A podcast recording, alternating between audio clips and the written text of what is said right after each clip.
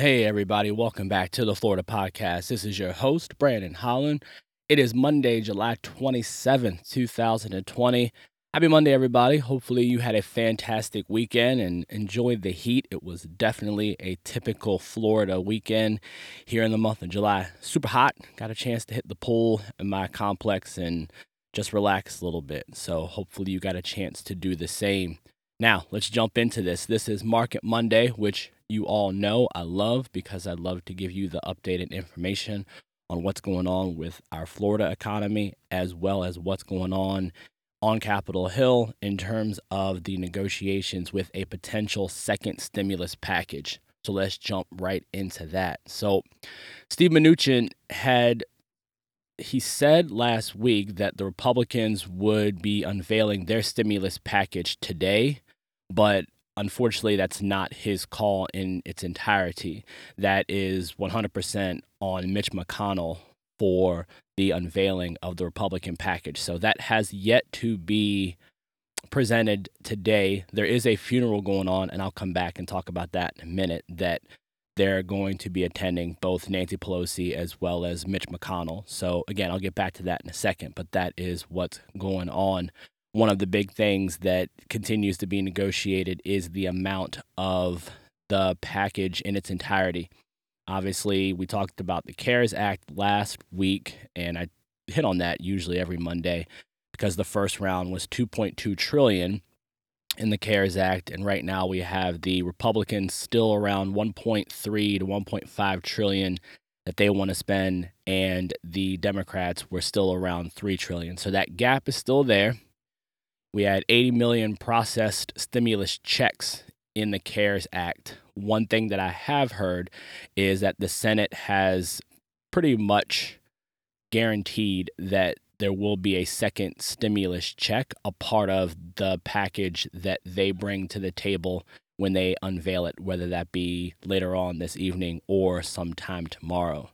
So that is one of the main questions that everyday Americans have. Will there be a second stimulus check in a potential second stimulus package? And it's looking like that's going to be the case. One of the other things that the Senate passed was a bill to make debt collectors not be able to garnish your stimulus check should that bill pass and or should the second stimulus package go through and people get a second stimulus check that you have bill collectors coming after you that they won't be able to garnish your bank account to get that stimulus check, which I think is great. They can wait. Obviously, it's not like a lot of people want to be in the situations that they're in right now. And since COVID was something that the average American was could never prepare for, and it's something that we obviously didn't see coming. Bill collectors shouldn't be able to go in and take people's money at a time like this. So so, as a couple other things, Rubio and Tillis, they have a bill to include legislation for 1.7 million Americans to be eligible for a second stimulus check who were not eligible the first time.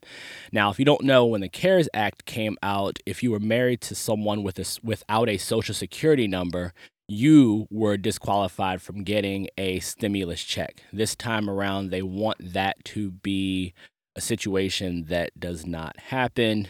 Again, that's 1.7 million Americans. And it's a situation where no, you have Rubio, who is basically saying no American should be denied a check because they're married to someone who isn't a United States citizen. Now, here's the thing it would only, the check would only go to the person that was a United States citizen. It wouldn't go to both people meaning if you're married to someone who does not have a social security number, someone who's not an American citizen, it would it, you would not be disqualified. They still would be, but you would still be able to get your stimulus check again should a second stimulus package go through. A lot of mixed feelings about that from both sides of the aisle. You know, it's a tough time. It's a tough situation. Again, that would get into the argument about who's here legally and who's not. But for the sake of this conversation, I'm just going to stick with the facts of what they are negotiating in Capitol Hill. So it's still a waiting game.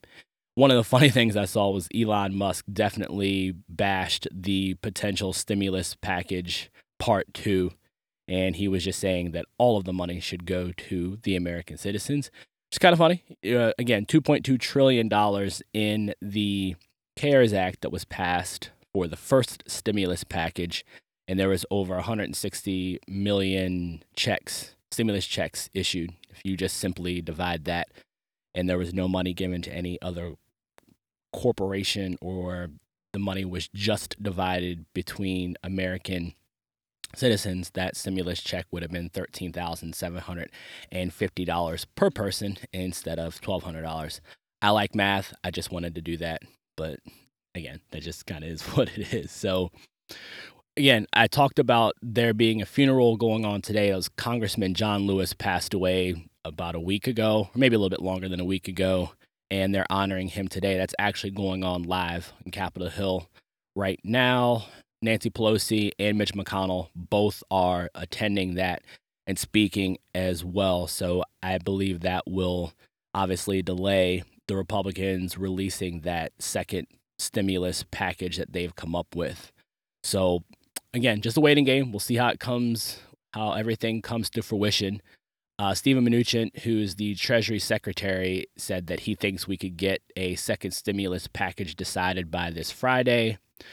Senator Lindsey Graham said that he doesn't believe we could get anything done that quickly, but it could be done by August 5th.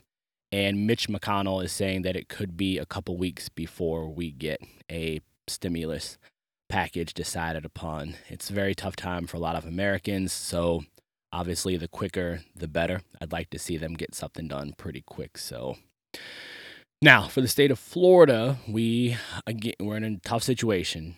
Everyone knows that Florida, our biggest moneymaker, our number one economy down here is tourism, and we still have a lot of businesses that are not able to open again. One of the things I saw was the Department of Business and Professional Regulation Secretary Halsey Beshears. Halsey Beshears, I'm not really sure how to pronounce his first name ever, but he mentioned that starting this coming Friday, he will be setting up meetings throughout the state of Florida with brewers and bars to discuss ideas on how they can reopen. Now, I know a lot of bars are reopening as restaurants because obviously, if you are able to serve food, you are not required to shut down. A lot of bars have lawsuits against the state of Florida, so it's a lot going on. But that was his announcement.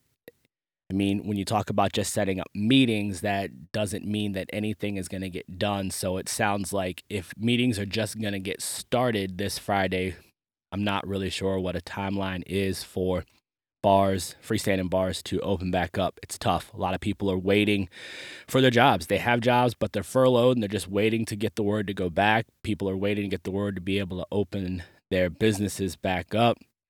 Right now, Magic Kingdom and Animal Kingdom are both open, but hotel occupancy is down 60% from this time last year. Obviously, we know why that is. And half of the 43,000 workers, Disney workers, have been called have been called back to work. So you still have half of that that are still furloughed and waiting. These are union workers. So right now the state is still at about 14% unemployment, but Orange County 17.2% unemployment. It's tough without having, you know, the tourism being able to op- being able to have 100% occupancy. Good Lord, if I could talk today, I'd be dangerous. So, bars and restaurants or restaurants that are open still are only able to operate at 50%, and we will see what happens. Again, COVID is the number one thing driving the economy throughout this entire country. And when you talk about a place like Florida, whose number one economic sector is tourism, people not traveling, it's tougher in this state than in most. So, again, I mentioned last week that Governor DeSantis had talked about or had released 75 millions of 75 million dollars of state aid to different local jurisdictions. So make sure you go on the floridagov.com uh, or floridagovernment.gov. If I could get that website down, be crazy. and check out how that money that was released last week is affecting your local economy. There are different programs out there right now that if you are still furloughed employee, your state 12 week unemployment is about to run out, you can reapply. So again, it is it's tough times and we will get into the numbers more get into all the covid numbers tomorrow on tough talk tuesday. But that is the update for market monday.